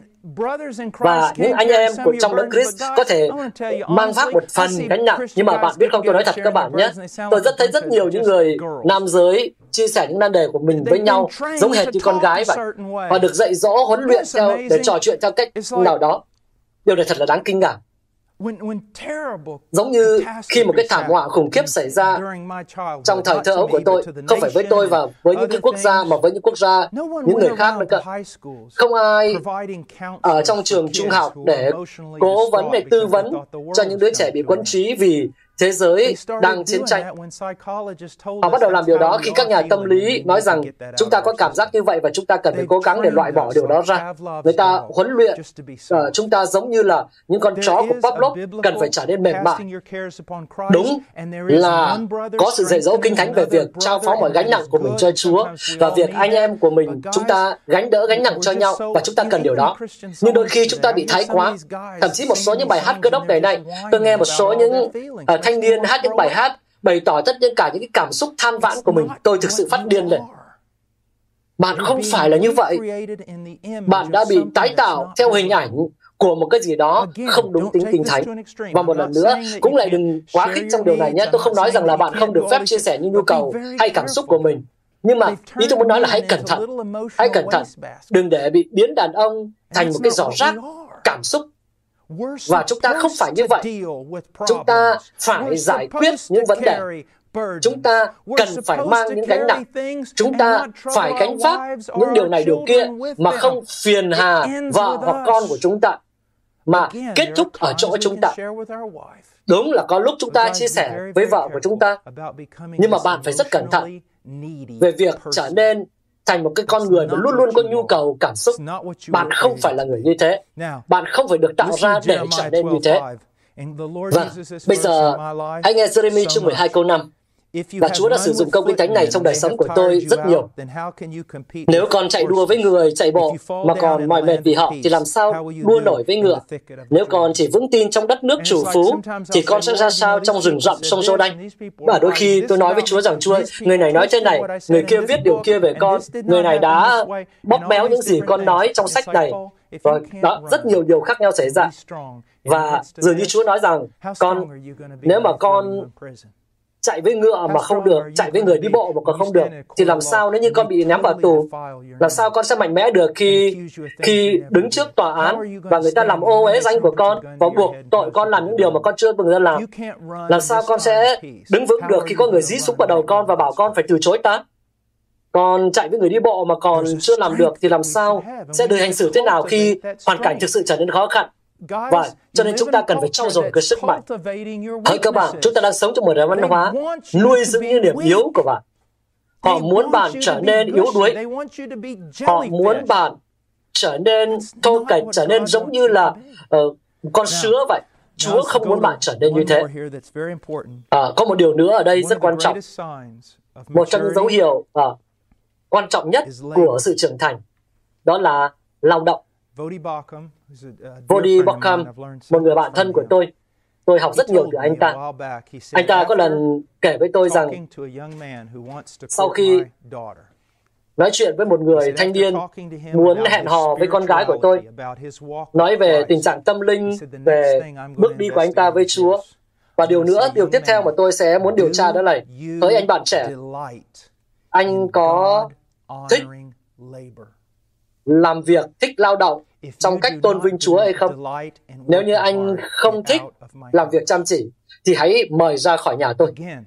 Một lần nữa, bạn đã được lớn lên trong một cái văn hóa mà không coi trọng cái công việc tôn kính, tôn vinh Chúa lắm thậm chí còn coi rằng lao động là điều gì đó dại dột. Cái người mà không phải làm gì mà vẫn kiếm được nhiều tiền thì mới được ngưỡng mộ. Nhưng trong con mắt của Chúa không phải như thế đâu. Thậm chí trong con mắt của ông của bạn cũng không phải như vậy đâu. Hãy thử về mà hỏi ông của bạn mà xem. Bạn có thích lao động một cách tôn vinh Chúa hay không? Tôi có biết có những thanh niên à, anh ta nói năng không ra lời đâu nhưng mà nếu như anh ta chịu khó làm việc, anh ta sẽ vượt qua bất kỳ ai khác. Làm những cái công việc tôn vinh Chúa. Trước hết này, cái sự lười biếng ở hội thánh thời kỳ đầu được coi là một trong bảy tội trọng. Một trong những tội lỗi chính đó là thói hư tật xấu cùng với lại thói ham ăn, ghen tị và kiêu ngạo. Đó, sự lười biếng bị coi giống như vậy. Sự lười biếng bị coi là một tội lỗi chết người, một tội trọng. Còn ngày nay, chúng ta xem rất nhiều bộ phim nữa xem điều gì diễn ra. Người nào cuối cùng là chiến thắng là cái người chẳng chịu làm gì cả, được coi là tài năng. Hãy xem là ma quỷ đang làm gì. Hãy xem cái văn hóa của chúng ta đang cố gắng dạy chúng ta điều gì. Cái người mà làm việc chăm chỉ lại bị cười cười nhạo có cái đạo đức trong sạch, làm việc chăm chỉ và không bao giờ chiến thắng. Điều đó không đúng kinh thánh. Làm việc chăm chỉ là một cái phẩm hành được Chúa rất coi trọng, nhưng sự lười biếng được coi là một cái phương tiện nguy hiểm và gây phá hoại. Hãy xem một số cương kinh thánh như chúng ta đã có nói, và hãy đặt ra câu hỏi như thế này, bạn là người khôn ngoan hay là một người đáng hổ thẹn?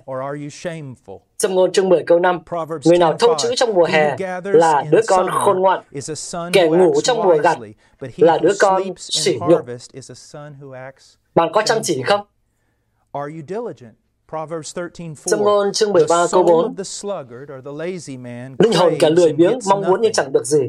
Linh hồn người siêng năng được đầy đủ. Bạn có theo đuổi những sự hư không không? Và tôi áp dụng như thế này. Thể thao, sở thích, giải trí. Trong ngôn chương 28 câu 19, Người nào cày ruộng mình sẽ được đầy thực phẩm. Nhưng kẻ theo đuổi hư không sẽ bị nghèo khổ. Bao nhiêu người uh, thể thao rất giỏi ở trong trường đại học. hiện tại bây giờ đang sống nhờ trợ cấp xã hội. Tôi đã xem một cái bộ phim uh, tư liệu. trong đó có rất nhiều người trước đây từng là những cái cầu thủ rất là xuất sắc nhưng bây giờ phá sản các bạn hãy xem này, hãy xem theo cách của Kinh Thánh. Trước hết tôi sẽ đánh bên này, sau đó tôi đánh bên kia được không? Có một lần, Vody Bocum có người hỏi anh ấy như thế này, là uh, con trai của anh rất là thể thao, uh, sẽ theo đuổi thể thao chứ? Và Bocum trả lời, vì sao? Và Vody là người đàn ông to lớn, anh ta có thể nói theo cách đó. Vâng. Và anh ta nói, vì sao? Và người kia nói rằng, uh, bởi vì thể thao tốt mà, thể thao tạo ra tính cách. Và Vody nói, được rồi, thế thì suy nghĩ điều này một cách hợp lý nhé. Thể thao tạo ra tính cách. Vì vậy, những người mà chơi thể thao lâu nhất phải là những người đàn ông có tính cách tuyệt vời nhất. Cho nên chúng ta sẽ tìm thấy những người đàn ông có tính cách vĩ đại nhất ở tại NBA và NFL, phải không? Ở những cái đội thể thao đó. Có thực sự có phải như vậy không? Không phải. Để chúng ta xem một điều, chúng ta biết rằng là uh, thể thao, điền kinh rất nhiều khi trở thành một vị thần trong đất nước của chúng ta, giống như tại đế quốc La Mã ngày xưa vậy. Chúng ta đang quay trở lại với cái thời đó. Có phải điều đó có nghĩa là tất cả mọi môn thể thao đều tệ không? Đều xấu không? Tất nhiên là không rồi. Có phải rằng thế là sai khi mà chơi thể thao không? Cũng có thể sai đấy. Nếu kể cả là bạn giảng mà không phải phải bởi vì được kêu gọi thì cũng là sai. Nhưng nếu như ai đó cho rằng Chúa cho bạn một cho mình một mục đích và một vị trí để chơi thể thao, thích thú với điều đó, tôi thấy điều đó không có vấn đề gì cả. Chỉ có một câu hỏi đó là Chúa sẽ không đặt được bạn vào những cái tình huống mà khiến bạn trở nên thiếu tin kính. Nếu như thể thao của bạn khiến bạn bạn ở trong một cái đội nào đó khiến cho bạn trở nên không tin kính thì bạn phải đặt câu hỏi lớn. Điều đó không có nghĩa là bạn phải rời đi, nhưng bạn cần phải được thực sự được khuyên bảo để biết ưu tiên cho đúng đắn, biết tìm cách xử lý thế nào trong tình huống đó, bởi vì thà lại bị cắt khỏi thể thao, còn hơn là có thân thể khỏe mạnh mà xuống địa ngục. Còn nhớ điều Chúa Giêsu nói không? móc mắt của bạn, chặt tay của bạn. Bởi vì thà là trong cuộc đời này bị khuyết tật, còn hơn là có mắt khỏe, tay khỏe mà xuống địa ngục. Các bạn à, tôi có thể nói các bạn rằng có rất nhiều người mà thực sự là một phước hạnh cho tôi là những người chơi thể thao. Họ là những người tin kính trẻ tuổi và thực sự bày tỏ cái tính cách của mình. Nhưng các bạn à, cũng nhưng mà đừng coi nhẹ chuyện này. Chúa, Đức Chúa Trời, Chúa Giêsu Christ phải là trung tâm của đời sống của bạn. Bạn cần phải biết rằng Ngài đưa tôi đến đây vì mục đích và nếu như Ngài đưa bạn đến đó vì mục đích thì hãy tìm cái cách để sử dụng cái điều mà Chúa đã ban cho bạn như một phước hạnh. Tôi uh, không muốn phải chỉ vào các phương tiện truyền thông, nhưng mà chẳng hạn sẽ xem một số tấm gương. Richard Cherry Sophie, có những người nói với anh ta rằng phải uh, đừng đừng có chơi thể thao nữa bởi vì anh ta sẽ bị cất nhắc cao quá và trở nên nguy hiểm. Và đúng là có một cái mối nguy điều đó, có mối nguy cả trong cái việc giảng đạo nữa. Nhưng mà anh ta đã sử dụng cái điều đó, biến cái ơn đó thành một phước hạnh. Và tiếp tục là phước hạnh. Cho nên nếu như bạn chơi thể thao, thì bạn cũng phải làm điều đó vì cớ vinh hiển của Chúa. Và có sự khác biệt nha giữa việc chơi môn thể thao và với một cái người mà suốt ngày chỉ là xem thể thao mà thôi. Tất nhiên xem thể thao cũng là tốt thôi, cũng là ổn tôi có cái đội yêu thích của mình, tất cả những điều đó là tốt thôi. Nhưng một lần nữa, trong đời sống của rất nhiều người, thể thao đã trở thành một vị thần và điều đó là không đúng. Và đôi khi còn phá vỡ cả hôn nhân đó. Và đây là một câu hỏi khác nữa. Bạn có phải là người ham vui không? Trong ngôn chương 21 câu 17, kẻ ham vui thú sẽ nghèo khổ. Người mê rượu và dầu thơm sẽ không thể giàu có. Bạn biết là bạn đang sống trong một cái văn hóa mà hãy ăn hãy uống đi vì ngày mai đằng nào chẳng chết. Tất cả là vui thú, vui thú. Thật là kỳ lạ. Trong cái lớp triết học đầu tiên của tôi vào năm 1979, được không? Chúng tôi đã uh, thảo luận về một cái tình huống giả sử như thế này, rằng nếu như chúng ta rơi một cái tình huống như thế này, thì cần phải cư xử như thế nào? Nếu như bây giờ người ta có thể tạo ra một cái máy có thể cho bạn nhiều ham thích vui thú đến mức là bạn có thể ở trong cái máy đó ngồi cạnh cái máy đó 24 tiếng trong ngày và khiến cho bạn vui thỏa, vui thích đến mức vô cùng. Nhưng mà thân thể của bạn sẽ bị uh, hủy hoại và trở nên bị yếu ớt. Và chúng ta nói rằng đấy là chỉ cái tình huống giả sử sẽ không bao giờ xảy ra. Nhưng đã xảy ra rồi đấy. Bạn thấy có những người đó suốt ngày chỉ ngồi cuộc, suốt cả đời của mình bao nhiêu tiếng đồng hồ, bao nhiêu ngày chỉ để chơi game, vì cảm thấy vui thích và mơ mộng, hão huyền đủ thứ ở trong đó. Và các bạn ạ, à, thậm chí truyền thông đôi khi có thể trở nên rất nguy hiểm. Uh, Tôi đưa bạn ví dụ này. Tôi uh, không biết uh, phim người nhện thứ nhất, thứ hai, thứ ba, uh, người nhện hả? và thả xuống từ cây sợi dây đó và có một người gọi điện cho tôi và nói rằng hãy xem cái trailer của cái bộ phim đó hình như là Spider-Man Người nhện 2 và xem cái trailer đó 45 uh, giây. và thực sự nghĩa, theo nghĩa đen luôn thật sự là rất kỳ diệu không thể tin nổi rất là cuốn hút. và tự thân nó thì không có gì xấu cả. Tôi muốn nói rõ chuyện đó nhưng mà 45 giây thôi của một con người làm một cái điều mà những con người bình thường không thể làm được. Anh ta thực sự là rất là cư xử mọi thứ rất là nhanh, rồi âm nhạc, rồi tiếng trống, mọi thứ. Và 45 giây bạn dường như không thể thở được. Bị cuốn hút như vậy. Thật là kỳ diệu. Nhưng một vấn đề là thế này. Nó không có thật. Và bạn biết điều gì xảy ra không? Hiện thực bây giờ không còn đủ tốt nữa. Thực tế bây giờ không còn hào hứng nữa. Và rất nhiều người sống cả cuộc đời của mình trong một cái thế giới ảo tưởng. Người nhẹ đâu có thực sự tồn tại. Wolverine thực sự làm gì có cái, cái cái, cái người như thế và điều mà truyền thông rồi trò chơi điện tử đôi khi trở nên rất lớn trong đời sống của bạn đến mức là hiện thực bây giờ không còn vui vẻ gì nữa thực tế không còn vui vẻ nữa. chúng ta đang bước vào một cái văn hóa như vậy. bạn có phải là người ham vui không? Và đây một câu hỏi nữa. bạn có đang tiết kiệm cho tương lai của bạn và của con cái của bạn không? trong ngôn chương 13 câu 22 người lành để gia tài cho con cháu mình nhưng của cải kẻ tội lỗi được tích trữ cho người công chính. Và có biết không có một số những cô gái tin kính nói với tôi như này là có những người muốn lập gia đình và có cầu nguyện về người chồng và tôi nói Tôi đến hội thánh đó có rất nhiều những chàng trai trẻ ở trong hội thánh này tuổi 20, 25 rất yêu mến Chúa, đọc kinh thánh, làm đủ mọi thứ đó. Thế sao nào? Và họ nói nhưng mà anh này, những cái chàng trai đó làm việc chỉ để tiết kiệm để có đôi giày thể thao mới, có cái uh, bánh xe hơi mới. Chẳng ai trong số họ nghĩ đến việc làm việc để tiết kiệm, để có tiền mua nhà, hay để chuẩn bị một điều gì đó cho gia đình. Uh, con trai mà, nếu mà có tiền trong tay cái là để đi chơi với bạn bè, để mua một số những cái đồ, một trò chơi điện tử mới, kiểu vậy thôi. Các bạn ơi, uh, các bạn trai ở đây, rất tiếc là đây lại trở thành sự thật. Tôi muốn khích lệ các bạn. Uh, bạn uh, thậm chí có thể tiết kiệm, bắt đầu tiết kiệm ngay từ bây giờ, một đô một tuần thôi cũng được. Bắt đầu nhận thức rằng bởi vì nếu bạn không nhận ra điều này, bạn chưa phải là người đàn ông. À, tôi chưa lập gia đình các bạn. Đúng rồi, bạn tôi biết là bạn chưa lập gia đình, nhưng bạn sẽ không thể lập gia đình được nếu như bạn không thay đổi. Bạn phải bắt đầu nghĩ theo cách đó. Ý tôi nói là bạn bắt đầu phải nghĩ đến cách đó khi bạn bắt đầu 14 tuổi. Nhưng bởi vì chúng ta không được hướng dẫn, không được dạy rõ cho nên chúng ta không nghĩ điều đó, kể cả khi chúng ta đã 25 tuổi rồi. Đây là một số những điều quan trọng cần phải nghĩ tới. Đây là một số những cái nguyên tắc của việc môn đệ hóa. Một câu hỏi nữa, bạn có sống một cuộc sống thiếu kỷ luật hay không? Thessalonica nhì chương 3 từ câu 10 đến câu 12.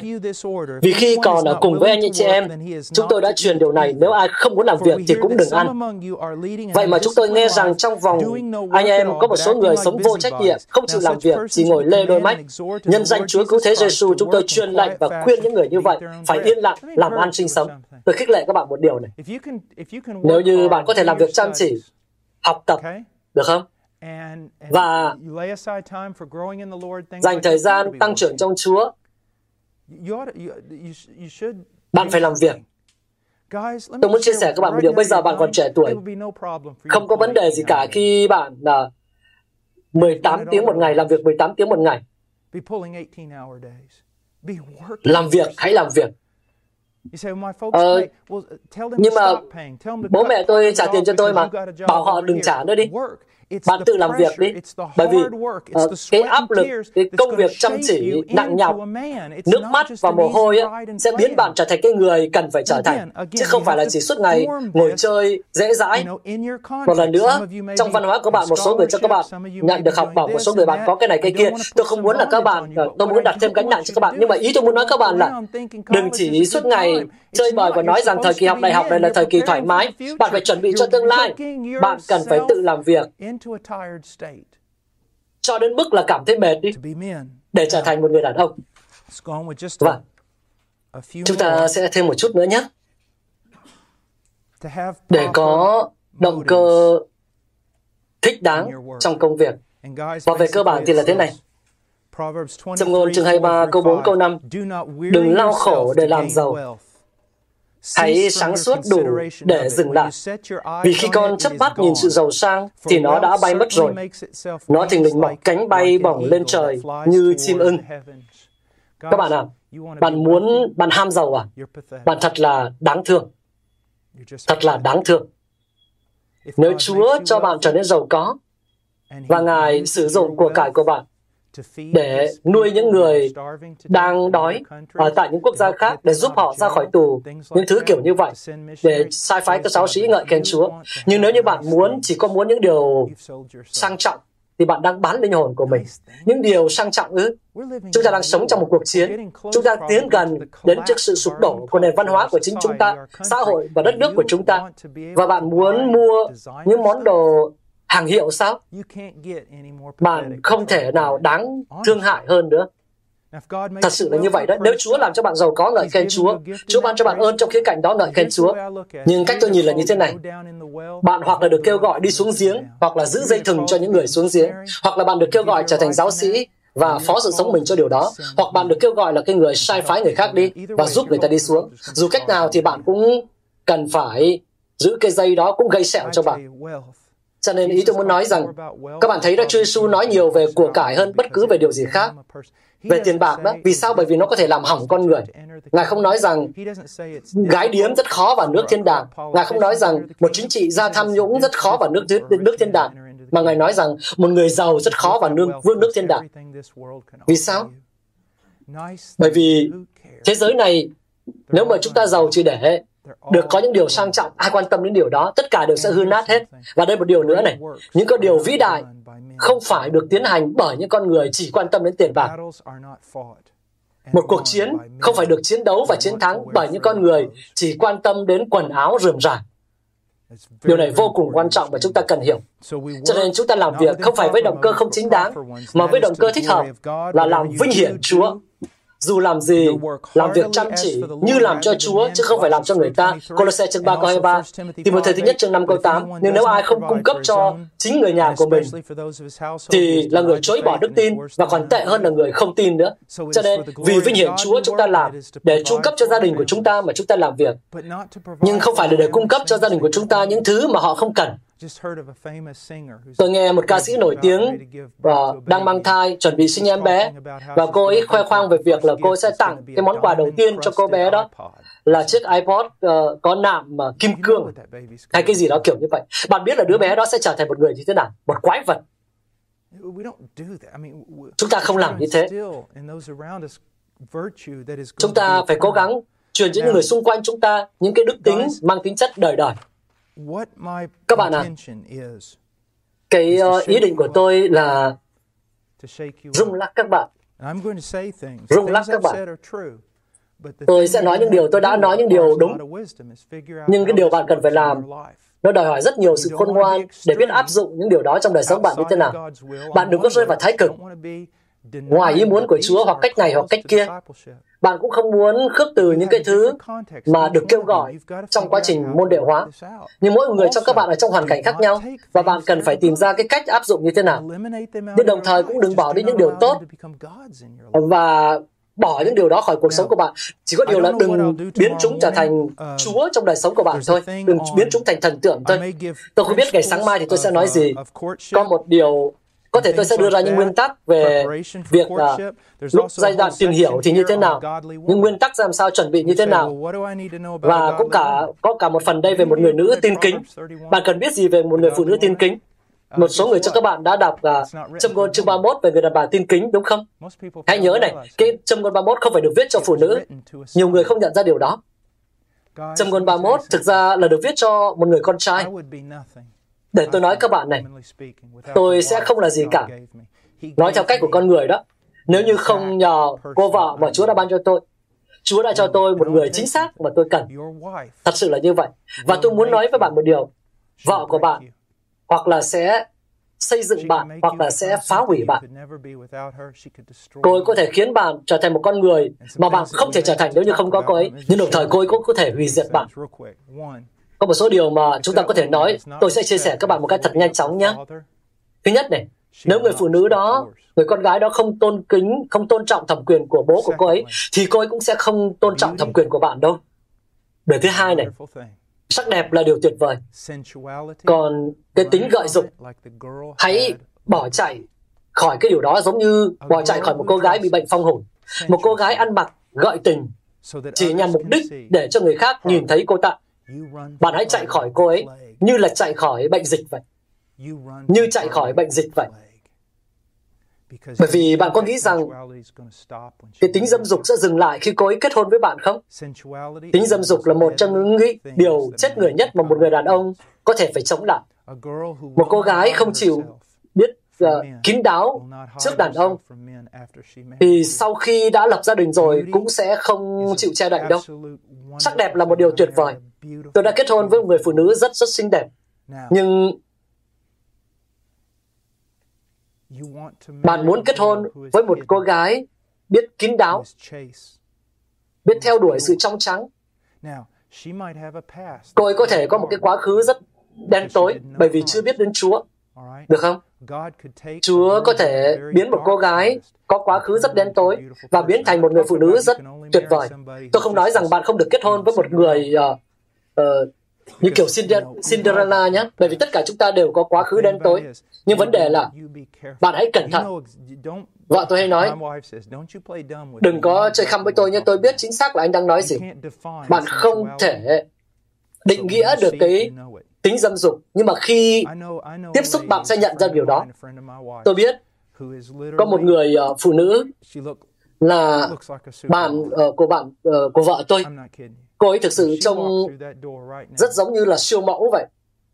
Tôi không đùa với bạn đâu. và nếu cô bước vào cánh cửa đó bây giờ đây thì mọi người cho các bạn đều sẽ quay lại nhìn. Và bạn sẽ nghĩ đến cái gì bạn sẽ nghĩ, wow, oh, cô gái này xinh đẹp quá, cách đi lại giống như nàng thơ vậy, bạn nghĩ đến điều đó. Nhưng bạn cũng biết rằng có những cô gái đi qua cánh cửa đó có thể uh, về vẻ đẹp không bằng một nửa của cô ta. Nhưng mà khi mà nhìn thấy cô ta một cái thì bạn phải quay mặt đi liền, bởi vì cái mà toát ra từ họ không phải là vẻ đẹp mà là sự gợi cảm, sự nhục dục và cái đó có thể tàn phá tàn phá đời sống của bạn. Cho nên cũng hãy nhớ rằng là người phụ nữ mà bạn sẽ cưới sẽ là mẹ của các con cái của bạn, là mẹ của con gái của bạn, được không? Hãy nghĩ đến điều đó. Tôi muốn nói các bạn điều này. Bởi mong muốn một sự kín đáo, sự đơn sơ, sự trong trắng trong một người phụ nữ, cái điều đó cũng sẽ uh, thúc đẩy và cũng là một phần của một sự lãnh đạo. Có thể bạn một ngày nào đó gặp một cô gái, có thể gặp cái người con gái mà Chúa muốn bạn cưới. Nhưng điều đó không có nghĩa là cái thời điểm mà bạn gặp là bạn cưới liền. Có thể lúc bây giờ cô ấy còn bị dạy dỗ sai. Nhưng bởi vì cái cách nói của bạn, bạn bắt đầu nói những điều no, à, anh thực sự rất là quan tâm đến em. Nhưng đây là một số điều ở em mà anh cảm thấy chưa hài lòng. Anh mong muốn cái điều mà Chúa mong muốn là cái vẻ đẹp ở bên trong, sự tin kính, sự ngây thơ, sự đơn sơ, được không? Và có thể ngày mai chúng ta sẽ có cơ hội nói về điều này. Vâng, chúng ta hãy cầu nguyện và sau đó các bạn có thể giết nhau trong cái trò chơi của các bạn. Cái người mà khiến tôi sợ nhất là cái người mà đá đấy. Hả? Anh ra đâu ấy nhỉ? À, giống như là đã từng đá cho đội bóng rồi phải không? Anh hả? Cậu hả? À, yeah. Trông như mất trí vậy. Rồi. Ừ. Nhớ này. Quả bóng này chạy đến 180 dặm một giờ. Bạn phải biết rằng à, tôi không biết là cái ơn của các bạn là gì nhưng mà rõ ràng là bạn có ơn trong cái việc đó đó. Yeah. Rồi. Tôi Vâng, chúng ta sẽ cầu nguyện nhé. Cha ơi, chúng con cảm ơn Ngài vì nhóm thanh niên trẻ tuổi này. Và con cầu nguyện để Ngài sẽ dùng những điều này và ban phước cho đời sống của họ, để họ có một cái đời sống kết quả, để họ sẽ là phước hạnh trong tất cả mọi ngày của đời sống của họ, như là cây trồng gần dòng nước, mang bông trái theo thời tiết, lá cũng không tàn héo, và trong mọi sự mà họ làm, đều sẽ được thành vượng theo lời của Ngài. Cha xin hãy giúp đỡ họ, ban phước cho họ, bảo vệ họ khỏi điều ác, khỏi những người ác, khỏi những người nữ ác, người nam ác. Nhân danh của Chúa Giêsu chúng con cầu nguyện. Amen. Các bạn vừa nghe xong bài giảng được phát trên kênh audio của giảng luận Kinh Thánh. Kênh nhằm cung cấp cho các tín hữu và tôi tớ Chúa người Việt những bài giảng chọn lọc của các diễn giả kinh điển trong những thời đại khác nhau. Để biết thêm thông tin về chúng tôi, Xin vui lòng truy cập trang web giảng luận kinh thánh.net. Xin chào và hẹn gặp lại các bạn trong những bài giảng tiếp theo.